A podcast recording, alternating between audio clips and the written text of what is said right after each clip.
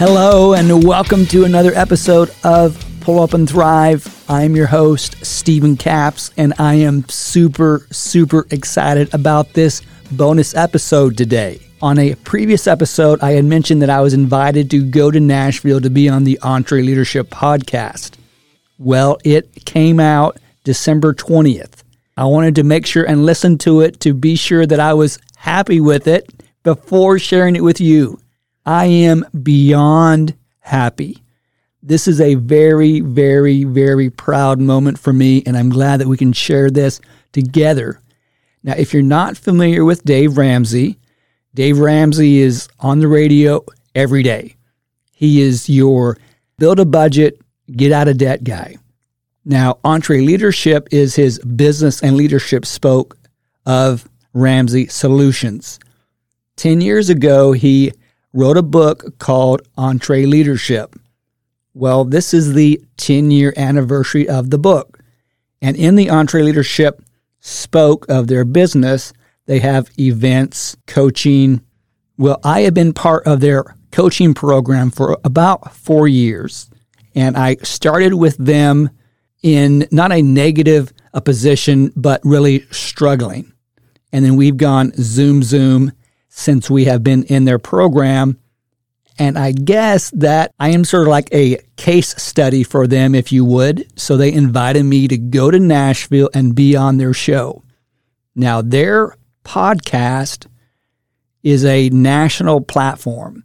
They have about 200,000 listeners every week, and it's a weekly podcast. So they have about 10 million downloads a year. So it's a big, big deal. I was invited to be on the show, which was beyond wow. They shot me an email. Would you like to be on the show? And I said, Does Dave Ramsey hate debt?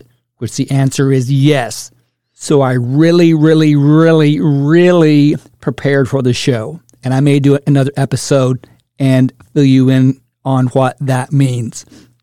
But I took this very, very seriously as a huge opportunity, and I didn't want to blow it. I didn't want to screw it up, and I didn't want my part of the show to end up on the cutting room floor. So we recorded for about 25 or 30 minutes. And my concern was I was going to be a 30 second blip on the show. Well, the show came out on a December 20th, and my segment in the audio ver- version is about 20 minutes. So, very, very pleased with not only how much of my uh, content actually made the show, but I was very happy with the quality of my presentation, if you would.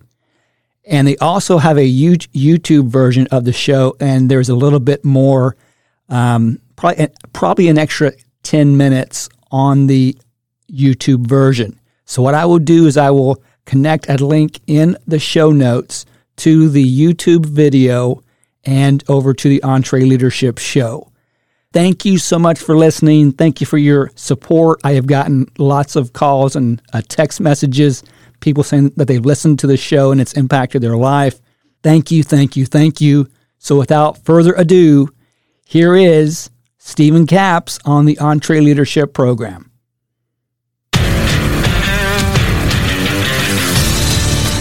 Remember the year 2011? Yeah, it's a, it's a bit of a blur for me too. But 10 years ago, this podcast had just started to promote a new book by Dave Ramsey. That book? You guessed it, EntreLeadership. From the Ramsey Network, this is the EntreLeadership Podcast, where we help business leaders grow themselves, their teams, and their profits. I'm your host, George Kamel, and today's episode is going to be a little bit different. We're celebrating the 10th anniversary of the book, EntreLeadership. So our first guest today is the author himself, Dave Ramsey. He's the CEO of Ramsey Solutions and a seven time number one national best-selling author, one of those being EntreLeadership. He's also a personal finance expert and host of The Ramsey Show. In our conversation, you'll hear about the genesis of EntreLeadership, which didn't start as a book idea, but instead was born out of necessity. We'll also talk about the impact that these principles have had on leaders like you and what Dave has learned in the decades since the book released. Our second guest today is the CEO of Texas Gates, Stephen Capps.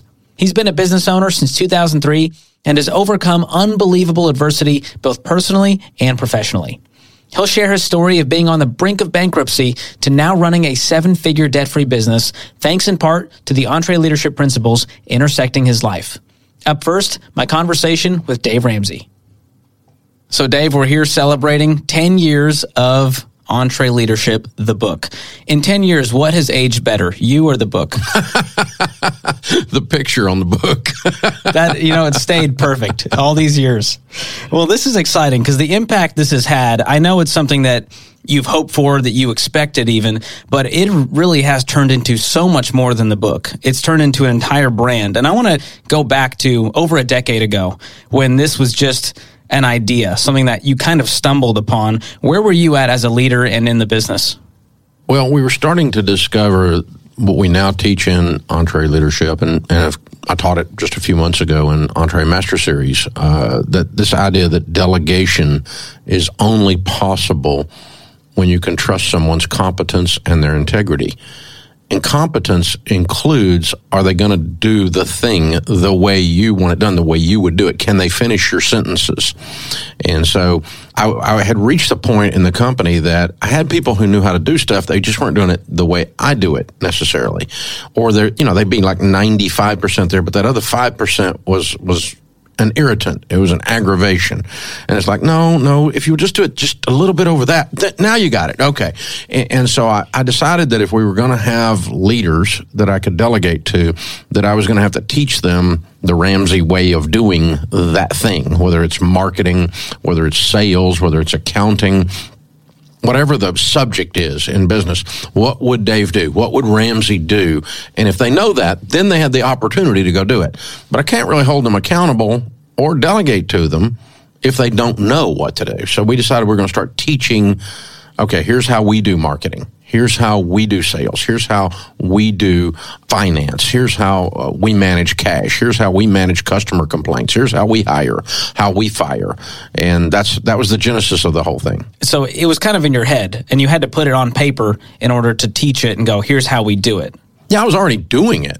I just had to put it down, you know, and so I would get off the air and sit. You know, we were doing a uh, we do a lesson at uh, five o'clock on Tuesday evening was our time, and so because we closed at five thirty and it was an hour long, I told them if you want to learn leadership, it's not required you come to this class, but you're not going to be a leader if you don't come to this class. So it's okay if you don't want to be a leader. It's okay. It's not required, but this is not a mandatory. But come in there if you want, and we'll start at five, and I'll give you thirty minutes on the clock, and you give me thirty minutes off the clock for your self improvement, and I'll teach a lesson. And I literally would come off the air at four o'clock and sit down and type out a lesson and uh, run it, you know, with a fill in the blanks, and because I knew what I wanted to say, it didn't take long, and then I just go to the copier, run them off, and three hole punch them, and you know, there's 40 people in there, 30 people in there, so I just run them off myself. I did it all myself, and wow. walk in there with the overhead projector and start writing on it and start teaching. And this was all really birthed out of pain points you were feeling as a business owner and a leader, going, "Hey, I need people to do it this way," and that's kind of a cool genesis for EntreLeadership. You can't delegate. No one listening can delegate. If the people that you're delegating to don't know how to do it the way you want it done, now it, whatever it is, and so uh, I can't delegate a difficult conversation I can't delegate a uh, handling a problem customer. I can't delegate whatever it is until they know how we're going to do it here. They may have done it a different way at their other place. They may have specialized knowledge in their particular discipline. All of that's a possibility, but I've got to have them in sync. You got to be able to finish each other's sentences. Yeah. So this started as as a class, and obviously it worked as you started to develop leaders in the company, and we started growing. But it became more than just a class at some point. Walk us through that journey from class to kind of where EntreLeadership is at today. Well, we were doing the class, and Daniel Tardy was uh, a young, you know, upstart with the company, and he was selling stuff over in the ELP side, in the endorsed local provider side. And he came to the class, and he was just enamored with the material. And he said, "If we ever do anything with this, I want to help. I want to be part of it." So I went to the guy at the time that was running our live events and I said, I think we can do a, a, business event with this material. Let's see if we can sell a ticket or two on the radio. And, uh, and, and, Daniel Tardy probably helped us do that. So actually, the three of us sat down and said, oh, okay, let's have a, an EntreLeadership event. Um, and we did. And there was probably 50 people or something like that. And uh, then there was 100, and then there was 150. And then we decided to do some events uh, at some all inclusives at resort areas like down in Cancun and that kind of thing. And it, just, the brand kept growing and growing and growing. And these events were, you know, they were profitable and they were fun. And, and it was really striking a chord with the small business community. And because I love small business people, I am one. And, and this was like, this is like real world stuff. We really do this crap crap. You know, it's not just some professor that's on tenure that's never made payroll. You know, this is not business theory. I'm, I'm in the trenches every day. Matter of fact, I did it 10 minutes before I walked up on stage here and teach you the same stuff that I just did, you know, and so that's, it really resonated with what has become the EntreLeadership Tribe, the community around this. And it's just, um, you know, because it was stuff we were already doing that was successful.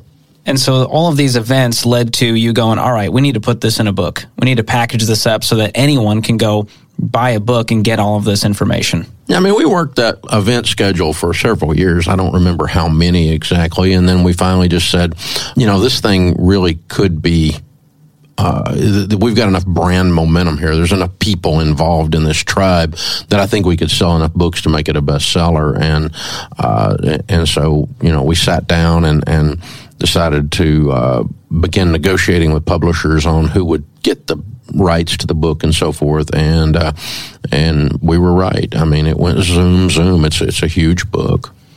Over the last 10 years that it's been out, I'm sure you've heard tons of stories of the impact it's had. You've heard personally from, you know, our attendees and clients at EntreLeadership events. Does anything stand out to you as far as the principles that were in the book and how they've helped business owners listening?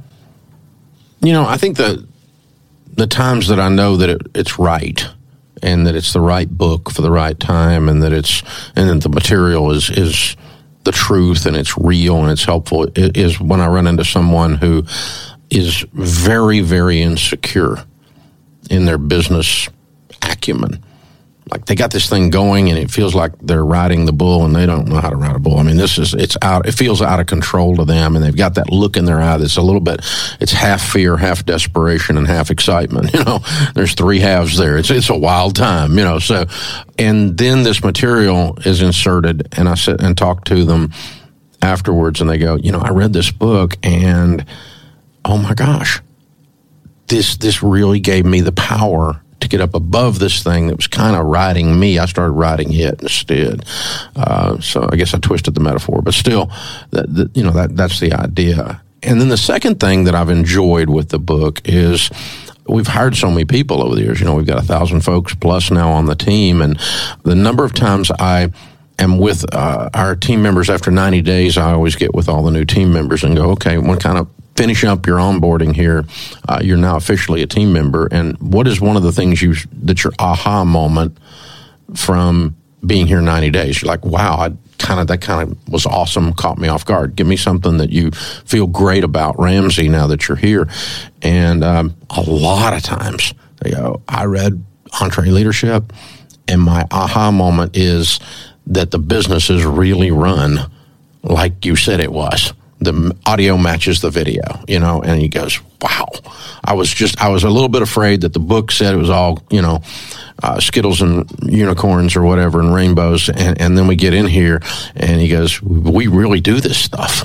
Yeah, a lot of the times, you know, you work somewhere and, and they don't really practice what they preach, and right. the core values are just a thing they put on the wall versus something that we we live out. These are not aspirational. This is who we are, and I love that about EntreLeadership. And we make it required reading. A lot of people don't know that. When you start here, you get a nice stack of books to read, mm-hmm. and one of those is EntreLeadership because you have to understand the way that we do leadership here at Ramsey if you want to be here long term. Well, that's our current version of going through the class with the overhead projector in the old days. You know, I mean, you need to know this is how we do it here, and that'll help you make decisions as a team member when you're faced with something, you know, because you read that, and then if you did something the way we said to do it in the book, and then we really can't complain. We really have to go, way to go, you know, good job. Yeah. So, in 10 years of, of this book being out, you've changed a lot as a leader. You've experienced a lot as a business owner. If you were to write EntreLeadership 2.0 today, what would you add to that? EntreLeadership has always been the material in general, and included the book, has always been our playbook. This is how Ramsey does what we Ramsey does. This is this is who we are. This is what we do, and so the you know, I, think the biggest thing that has changed since the book was written all the 10 years ago is the digital marketplace. And uh, the way that we think about products in the digital world is a little different than you think about products in the analog world. Um, you still have to do sales and marketing. You still have to provide value. You still have to solve a problem. You still have to scratch the itch. You still have to be entrepreneurial. But the process that you use to, for delivery of that product and for the design of that product and the production of that product, that digital product, uh, this podcast being one of those, you know, that those things are different and, and, so, you know, we would probably rewrite some of those chapters. I think there's probably a chapter on advertising that's completely outdated or something, you know, but because uh, I used to teach on direct mail and stuff like that, which basically doesn't exist hardly anymore uh, to amount to anything. It's not a, it's not a valid thing that most people use. Um, and you know, by the time I write the chapter on email, then it'll be irrelevant, right? So the you know the digital landscape has moved a lot of things. Here's the good news, though: the principles that really made EntreLeadership great have not changed.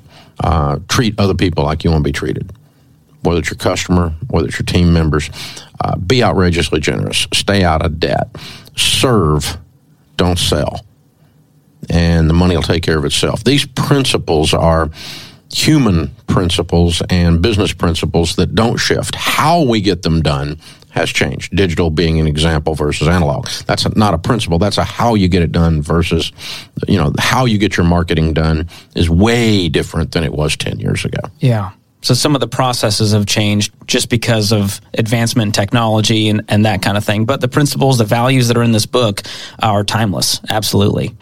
So we have developed some new pieces in EntreLeadership that really aren't new to us. We've just figured out a way to, to put them in a framework. And one of those is the, the six drivers of business and the five stages of a business. Walk us through kind of how those were developed and how that uh, interacts with the EntreLeadership material. And you know that that would be in the new book. I, I should have said that. Um, so thanks for circling me back on that. But uh, because that is the clear path that we've always used, but it was a little fuzzy. We didn't know how to describe it. And so we needed to give uh, how you get there a, a, clear set of narratives. And, uh, and you need to clearly define what there is. You know, and so the five stages of business were born from treadmill to legacy builder all the way through. And we started looking at, yeah, that's the stages we went through, and that's the stages we've that were observable with 10, 20,000 companies we've now coached over the last uh, 15 years or so.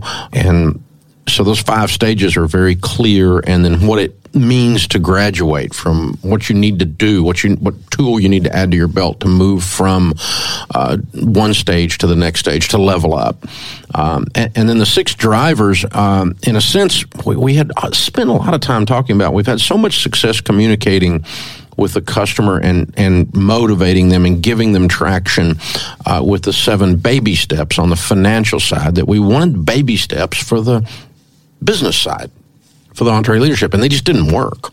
It could we couldn't figure it out because the baby steps are linear. In business, you know, you know, you get to baby step seven. What do you do? Quit? You know, I mean, it's not that's that's not the point. And so that's how the five stages were born, and then the six drivers are circular, meaning that a, as you move all the way around from the personal driver, the first one to the sixth one, profit, you start again and uh, so they're circular. They have a flywheel esque feel to them, and we've spent years arguing through and wrestling these two concepts of stages and drivers to the ground to get it to work. And man, I got to tell you, we found it. This is um, this is the thing. As a matter of fact, just maybe a quick read, a small book could be written on exactly how the five stages work and how the six drivers work as you go through those five stages. Do you only spin them? Do you only spin that driver, that flywheel, five times? No, you. I think we've probably done it at least 10 times here. Mm-hmm. I can go back to milestones and go, okay, and then we got the people thing to another level. And then we got the profit thing to another, we got the product to another level. And then we got personal growth was in the way. And I had to get, become a different level of leader. Um, you know, the, the time I distinctly remember learning intellectually and, and then emotionally accepting this idea of strategic thought versus just tactically getting crap done. Because I was just scrapping and clawing, and and I remember making that move and then how the business just once I got out of the way because and everybody started going, okay, we have to do tactical, we have to get our work done, and we have to get above our work to make sure we're doing it in the most efficient way, the shortest distance between two points, because you can't see that when you're in the ditch, yeah. fighting and scratching and clawing. So I, I remember these milestones through this place, and a lot of them had to do with me being in the way. And once I would learn something and get out of the way, then we could go there. So the personal, then that spins that wheel, and you go, okay, and then that affects the product, and that affects the profit, and that affects the people, and then you get to the top, and you've got yet a larger now organization, more people, more money, more sophistication then you got to do it again. You got to level up again. And so I think we've spun through those six drivers probably about 10 times around here. Wow. Yeah, and in hindsight is where you learned exactly what you did and why you did it. You can point back to those moments. That's really and I've cool. seen it with all the people we've coached in Entre too, and our EntreLeadership coaches have verified. You know, this is exactly what's holding that woman up, that guy up, and when they start doing that, oh, there they go. You know, and we turned them loose, and so I'm really, really excited about the clarity that the six drivers are giving our audience uh, because it, it's kind of like we just sighed, we finally got it. Because it was this pent up frustration. We couldn't put a narrative to how to do it, how to visualize it. And when we finally all got that dialed in, and the team here worked really hard on it, and I, I was, I love getting into that kind of stuff too. And so I, I was involved in it, and and certainly, you know, signing off on it because this is what happened. Yeah. Well, talking about these five stages, as as we're kind of in this legacy building stage, and you start to delegate, uh, Daniel Ramsey, your son, has taken over uh, leading EntreLeadership as the EVP, and so I want to talk about the future of EntreLeadership. What are you most excited about for the next decade of EntreLeadership? Well, EntreLeadership has world class coaching right now. Our advisory groups and our executive coaching program is second to none it is off the charts. We have world class, unbelievably fabulous events. The EntreLeadership Summit is very possibly the best leadership event in America. It's off the chain. And EntreMaster Series is very much meat and potatoes and, you know, really hands on stuff. And people, it's rich, rich of soul. Those two live event products are just stellar.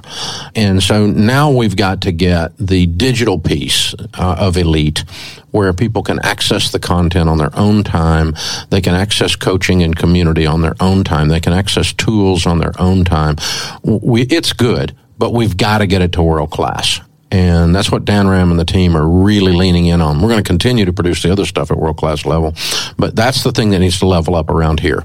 And uh, as that levels up, the scale of the number of small businesses we can impact is going to be going through the roof. Uh, and because the accessibility to the content is just 24 7, and we will have, you know, we will have gone through the iterations to figure out exactly how the, the small business person is going to consume the material, consume the tools, use the tools, contact their coach, uh, be in a community, be in a mastermind group, and have the discussions with their advisory group, and all of those kinds of things. So, how to weave all that together in a digital format that's the work that's in front of us, but it's also the opportunity that's in front of us. Yeah, I love talking to business owners and leaders at our events and just hearing their stories and how the EntreLeadership Principles interacted with their personal lives, their professional lives to impact their business. And it's fascinating to meet them year after year and they go, "Oh man, we doubled our business last year. We did this and we used the drivers and we did we're in this stage now." And I love hearing those updates. It's just absolutely inspiring. When those light bulbs come on above their head, it's almost like a cartoon and then they run home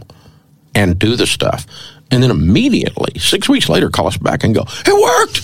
And of course it worked. We knew it was going to work. But it's just, there's this excitement, this enthusiasm when you've well, when you're frustrated as crud, and then the, and then you see a way through the forest. You know, you you got your machete out, but you're just tired of beating the trees and beating the brush with this machete, and all of a sudden there's light out there, and you go, oh, you know, there's something that happens with that. It's powerful. Yeah, we give them the tools and empower them to do it, and they go do the hard work. Exactly. I love that. So before we leave, I've got you here.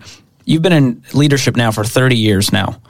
I want to know what is the leadership advice you find yourself giving the most? You know, I don't know if um, it's advice as much as it is just empathy. That um, I don't think you ever arrive when it comes to dealing with your team and dealing with people.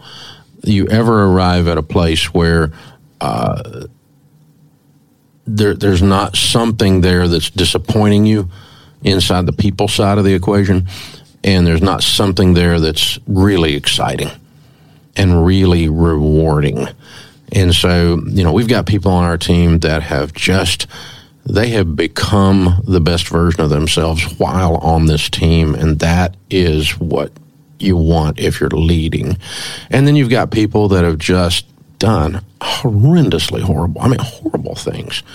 And the, so you got the scars and you've got the uh, if you've been doing this a while, and, and you've got this richness of soul uh, of the times it's gone right, and uh, there's plenty of both actually, but to sit with someone and just share with them that that is the journey, and they go, oh God, I thought it was just me the empathy of just going, that's the journey. And instead they go, I thought, I thought I was the only one that dealt with my bookkeeper ripping me off. And I thought she was like a sister to me. And it's just, the money's gone. But you know what? I, my, I, I just, it hurts so bad. It's hard for me to trust again.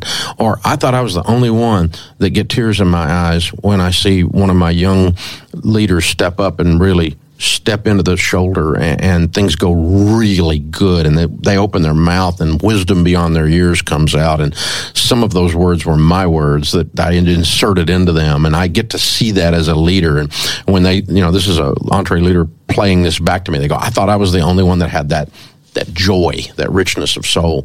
And so it's not really advice, it's just going, hey, this is the journey. This is what it's about. And the people piece of it is um, is the most rewarding and the most frustrating. And to just get to sit with EntreLeaders and say that out loud, and they go, "Oh, I thought I was the only one." Me too. That's incredible. Well, I can tell you in my eight and a half years here, the way that these principles have impacted me personally and professionally is I, I can't even put it into words. So I'm just grateful for the work that you've done for 30 years, but especially the last 10 with the EntreLeadership book being out there and impacting so many business owners to lead better, to make themselves better. The impact is innumerable. So I'm excited to see what the future holds, and I'm grateful for your time, Dave. Thank you, George. You're one of the superstars I was just talking about. So we're, so we're so happy and so proud of you. Appreciate that. Thanks so much, Dave, for coming on the podcast and sharing some of those amazing stories. You know, the impact these principles have had is what keeps our team fired up here at EntreLeadership. So, up next, I talk to Stephen Capps, a small business owner from Texas and a member of EntreLeadership Elite. He shares his incredible story of personal and professional growth over the last decade. I'll be talking to Stephen right after this. What are your goals for next year? Do you want to open a new location, hire five new team members, maybe roll out a new product line? No matter what the goal is, you need a solid strategic plan to get there and a community of people in your corner to help you achieve it. With an EntreLeadership Advisory Group, you'll connect with like valued business owners who will give you the advice, encouragement, and accountability you need to crush your goals in 2022. So stop doing business alone and apply for an advisory group today. Don't wait, spots are filling up. To learn more, click the link in the show notes. Think about it. Just as your business would fail if you only focused on your hobbies, your personal life would suffer if you put all of your effort just into the organization. Thankfully, our friends at Belay understand this, and they have a deep bench of virtual specialists ready to help. It's time to set and achieve goals not only for your business, but for yourself personally. To help you get started, Belay is offering their resource, Three Tips for Setting Personal Goals as a Busy Leader. You'll get practical, actionable steps to help you start prioritizing your goals. Accomplish more and juggle less with Belay. Just text the word entre to 55123 for your free download from Belay. That's E N T R E to 55123. Hey guys, literally, this one is just for the guys. In the past 90 days, how often have you found yourself doom scrolling the news or wasting time on your phone or staring at screens? Do you feel disconnected and out of whack and wish you could be more connected to your friends, your wife, your kids? Well, our friends at Exodus 90 can help. It's a 90 day program for men that helps you refocus and get back to what really matters. It starts in the new year, and every week you can join in person or virtually. Learn more at exodus90.com slash entre. That's exodus90.com slash E-N-T-R-E. All right, we're back with Stephen Capps, CEO of Texas Gates. We're going to talk about his story of going from the brink of bankruptcy to now running a debt free seven figure business. Enjoy our conversation. Stephen, it's great to have you on the EntreLeadership Podcast. Well, I'm super beyond excited to be here. We've had the pleasure of meeting before at some of our EntreLeadership events, and I love your story. And as we celebrate the 10 year anniversary of the EntreLeadership book, you came to mind as someone who has exemplified these principles, overcome adversity, and achieved some amazing impact in your business. So I want to talk about your story here. Uh, you are the CEO of Texas Gates. How did you get started in business? Well, we have to back up just a little bit. It was 2001. I was 27 years old. I was at the last of my friend group to uh, get married. I was like, I'm never going to get married, you know, because I'm so old, you know, 27. But um, me and my wife pull up to the private reception, you know, and it was like one of those top of the world epic moments. And we jump out of the chauffeured vehicle and we uh, get married I buy the house because we've been married for two minutes, so we had to have a house. Well, we started working for her dad in her dad's still business. And a year later, whenever her parents moved out of town, they gave us the company. Wow. And uh, people are, are like, oh, yeah, wow, that's awesome. Well, what it amounted to was we got a forklift, a welding machine, and a business that didn't make any money. but fortunately, there was one big customer that was basically helping to keep the doors open. And so we worked super hard. We worked extra jobs, maxed out our credit cards, and in two years, we made it. And what, what I mean by making it was we started paying ourselves. And it was that moment where I think all entrepreneurs have like, this crazy idea is actually going to work. And I had had a dozen harebrained ideas, and I finally had this idea of making custom driveway gates and it took off like zoom zoom and i was like wow this is amazing and so we had a couple of employees and then Elisa goes in for what we felt like was a routine surgery. Um, she was she was going to have her gallbladder uh, removed, and they were doing some other exploratory surgery. So, uh, not a big deal. Well, about an hour into the surgery, her doctor comes into the waiting room and I was there with my parents and a few uh, family friends, and the doctor drops a bomb. Says, You need to get your wife's affairs in order. She has stage three ovarian cancer. Mm. And that began a, a journey for you guys yeah. personally while you're trying to run this business. Right. And so uh, the game plan was three rounds of chemo, cancer surgery to go in, remove the tumor, and then three more treatments. And so it was like, hey, no big deal. Well, if you've ever gone through cancer or you know someone who, who has, it's brutal. But uh, we were like, uh, game on. We are going to fight this thing. We are going to beat this. So after the third round of chemo, we go in for the surgery. And at this time, all of our friends are having kids. But instead, we're going to the hospital for cancer treatment and a full hysterectomy. Mm. But we had made the decision that we're going to adopt. So this is just one more hurdle to get over. And then we're three more treatments and it's over. We're done. So we I go in for the surgery and the doctor comes out and we're expecting for him to say that the surgery went great and she's in the recovery room. But instead he says that the cancer is spread and there's nothing that we can do.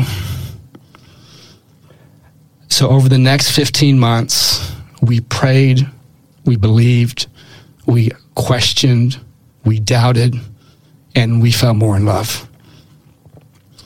Then one week before Christmas, 2006, Lisa passes away.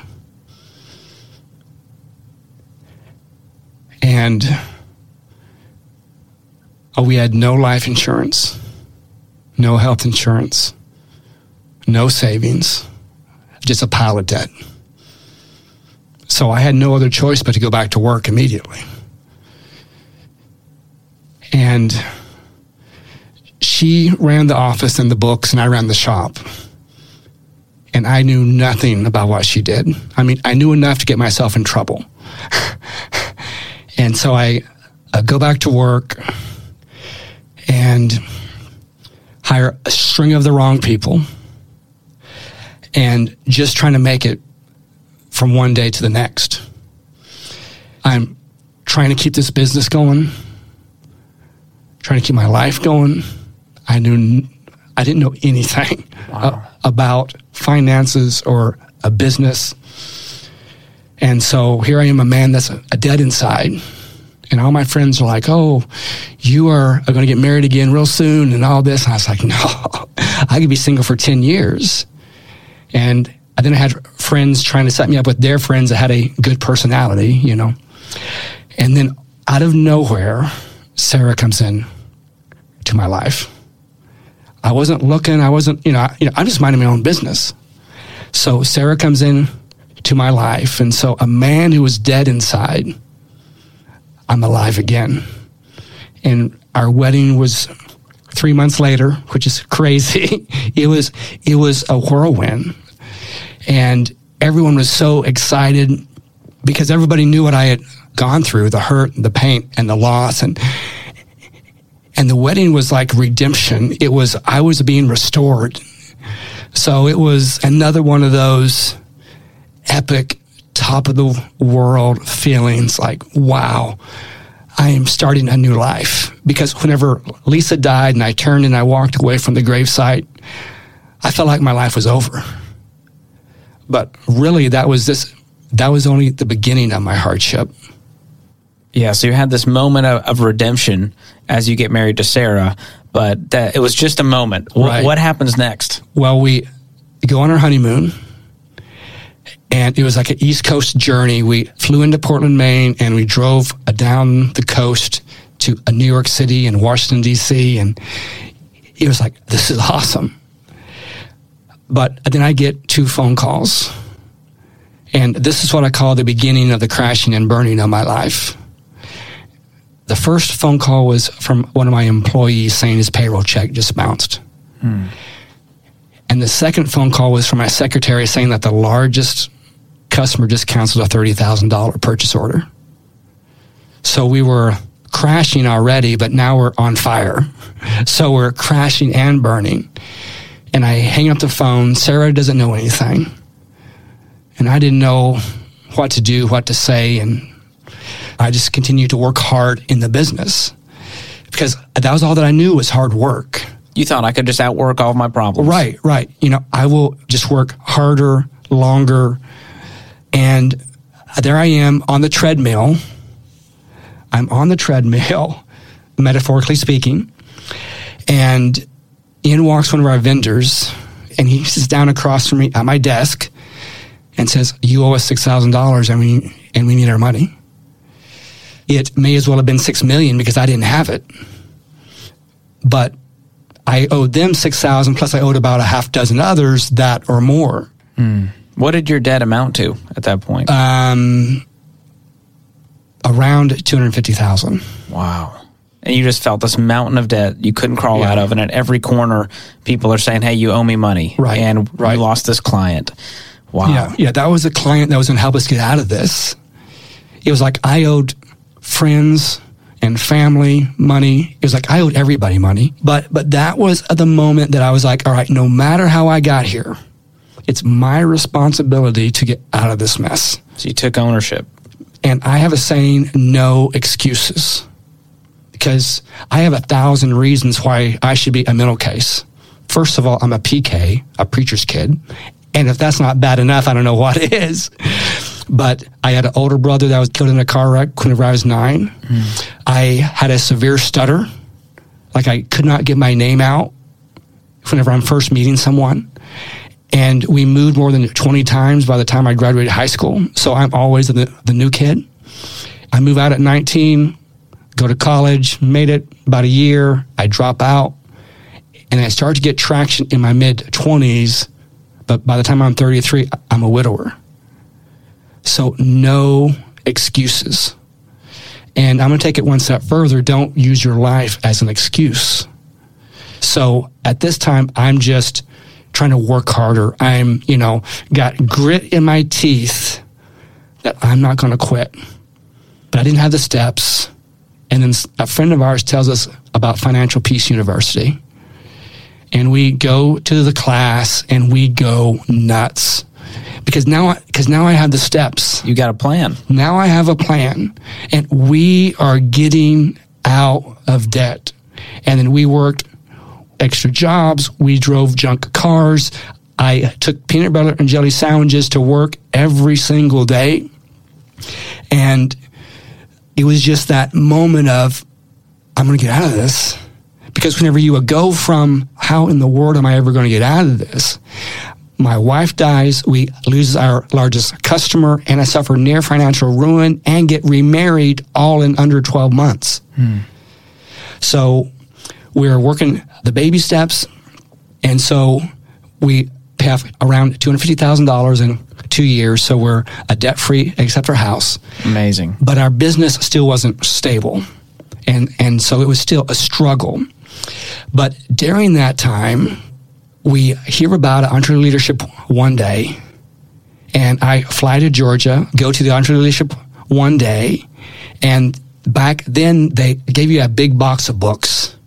And in that box was John Maxwell's 21 Irrefutable Laws of Leadership. And I had been in business for five years and I'd never read a book because that, that wasn't how I thought about a business. A business was hard work and, you know, your work ethic and, you know, ah, we're going to muscle through this. So I took that book back and took my whole team through that book because I found out that I am the lid of my organization. So I have to grow in order for this to grow. And that was in 2008. And every one of those team members are still with us today. Wow. So you had all this personal stuff while this business was starting to grow and you started to get it in a healthier place and set yourself up with a foundation. What were some of those leadership principles, EntreLeadership principles that helped you as a leader and a business owner? Well, I was on a call and I got these three steps. Step number one, mission statement. Number two, core values. Number three, strategic priorities. Because whenever you have a mission, you know where you're going. Whenever you know what you stand for with your core values, then you can hire and fire based on the mission statement and the core values. Because what I was doing was hiring out of desperation. I need help and they need a job. Hey, it's a match made in heaven. This is perfect. And then they don't work as hard as you do they don't do the job as well as or even close to how you would do it.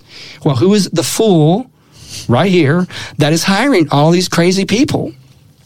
So we did a mission statement, core values, and then I start to hire the right people. So we were 13 years into business, and I was the only salesperson for 13 years. So we finally hired someone to come and work in the office as an office administrator, and she could sell. So I took Dave's advice from EntreLeadership book, and I hired someone that had both integrity and the capacity to handle the job that I needed to delegate to them because I was making the mistake over and over hiring people with no integrity and they didn't have capacity to handle the job. And then I'm mad at them because they can't do the job. So I hire this gal, Elisa Stokel. She's a go-getter, hard worker. I get the job done, and I'm delegate. I am dumping everything on her because she has a capacity to, to do it. I was entering receipts. I was updating the check register. I was doing sales, bids. I was doing it all. But I realized that delegation is multiplication. It takes you from going five plus five to five times five. And all right, as I'm able to get this stuff off of my plate, I'm able to work on the business and not just in the business because I was on the treadmill for 13 years. Yeah. Our first stage of business, treadmill Right. operator. You lived that out for a long time. And that is no fun. That is no fun because it makes you despise the thing that you love to do because you have this heart to serve. You have this heart to bring excellence to the marketplace. But then you're on this dad blame treadmill and you begin to uh, despise it. So I begin to delegate. And that was a game changer because it had been basically me and three folks for uh, 13 years.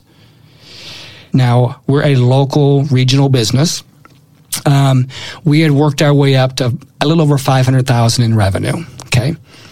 The year that we joined the elite program, we had did 730 in revenue. Wow. So it went from 500 to 730. And then we outgrew our facility and we had to move. And I knew that these are the types of things that put people out of business. So I have the EntreLeadership Tribe that I can get wisdom and counsel. What is the best way to do this? So I made a budget for our move. So we move, which was awesome. And we hired a second gal in the office, Elena, total rock star. So I have an office in the back, and now I have two ladies working in the office. So it's moving me further back from the front lines. And so we got together as a group, wrote our mission statement. You know, hey, what do you think our mission should be? What do you think our core values are? Because whenever you do it together, you create buy in. This isn't me being a boss. Now, I have been a boss in the past. This is what we're going to do, and everyone's going to like it. Things are about to change around here. And then it doesn't change because people don't have uh, the buy in. And you've since you started, uh, you know, you've joined Elite and you've been in the program and following these EntreLeadership principles. You have doubled your revenues, over doubled. Yes, in yes. in the years. Yes. That's absolutely incredible. And so 2020 comes, okay, and we all know what 2020 was. And uh, our uh, goal that year was to finally break the million dollar ceiling. And then Corona hits and the shutdowns, and it's like, what's going to happen? So we got together as a group, and I over communicated with where we're at and what's uh, going on. And which all these principles are things that I've learned from the EntreLeadership book and and from the Elite Coaching Program. And I said, our first step is Sarah and I will not take a paycheck until this thing is over. So we didn't take a paycheck for about eight weeks. And everyone's going to cut back their hours by four. And uh, we're just going to hunker down and see what happens. Well, um, Texas is a pretty open state, so things were, you know, bars and restaurants were shut down for a few weeks, but we were able to uh, continue our business. And then we landed three of the largest jobs we've ever had right in the middle of this pandemic. So we were hoping to do a million that year, you know, finally break that ceiling. Well, we ended the year at $1.3 million. And it was like, I could not believe that I was able to go from the treadmill stage, just trying to make it, just trying to keep the doors open, to now I'm in the back working on the business and not in the business. And so it's been a wild, wild ride. Yeah. So as we wrap here, I want you to speak to the listener who may be in that treadmill stage, who's trying to figure out how to get to the next level. And since you're living proof of these principles, what would you tell them that they need to be doing to get out of that treadmill phase and actually be working on the business? Well, first of all, you have to grow yourself. You have to invest in yourself because your organization will not outgrow you. So you have to hire the right folks. You have to delegate. You have to communicate over and over and over again. My job is I am the chief repeating officer. I have to repeat myself over and over again. And then you need to serve. And I have a sort of a saying that you have to be a servant warrior You have to be able to serve your team and your customer with a warrior spirit. There's a story that came out of the Civil War where there was a colonel that he was in charge of holding the ridge at a little round top. And it was just, just outside of a Gettysburg. And uh, the Battle of Gettysburg was the bloodiest battle of, of the Civil War. More than 50,000 casualties. So it's the day two of fighting. All of the men are hungry, tired, war weary, but worst of all, the Union is out of ammunition. And Colonel Chamberlain knows that he has to hold that hill. So he tells his men, put your bayonets on your weapons. And whenever I give the signal, we're going to charge down the hill. So he was being a servant warrior for, for his team. So he yells, bayonets! And the Union rushes down the hill with no ammunition towards the Confederates, and they win the day. So be that servant warrior. Be that leader that your team will follow you into battle. Be that leader that they will follow you with no ammunition, but you have such a mission. We will not lose this hill. So I ask, what is the line that you are holding? What is the hill that you are defending?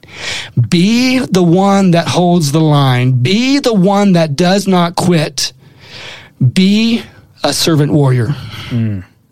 Inspiring stuff, Stephen. Awesome story. And I appreciate you coming on the podcast and exemplifying these principles and inspiring the leaders listening to, to get to that next level and do what they need to do. So I appreciate you being on with us. Well, it's been a privilege. Huge thanks to Stephen for making the trip to Nashville and for sharing his story. Listen, if you don't have the EntreLeadership book yet, what are you doing? It's time to get it. To celebrate the 10th anniversary, we are giving away the audiobook read by Dave himself for free to the first 100 people. So stop what you're doing right now and go click the link in the show notes. When you get to that page, all you have to do is add the EntreLeadership audiobook to your cart and then apply the promo code 10 at checkout. That's promo code 10 T-E-N, to get the EntreLeadership audiobook for free. And if the code doesn't work, sorry, you're too late. Hope you enjoyed today's episode of the show. If you did, leave us a review and subscribe so you don't miss the next one. And we want to hear what you think of the show, what you like, what you don't like, and what we could do better. Give us your feedback by clicking the link in the show notes to schedule a call with Tim, our producer. If you want to keep up with us on social media, you can follow us at EntreLeadership. This episode was produced by Tim Hull, edited by Jacob Harrison and Bob Borquez, and mixed and mastered by Will Rudder. I'm your host, George Kamel, and on behalf of the entire EntreLeadership team, thanks for listening. Until next time, keep learning and keep leading.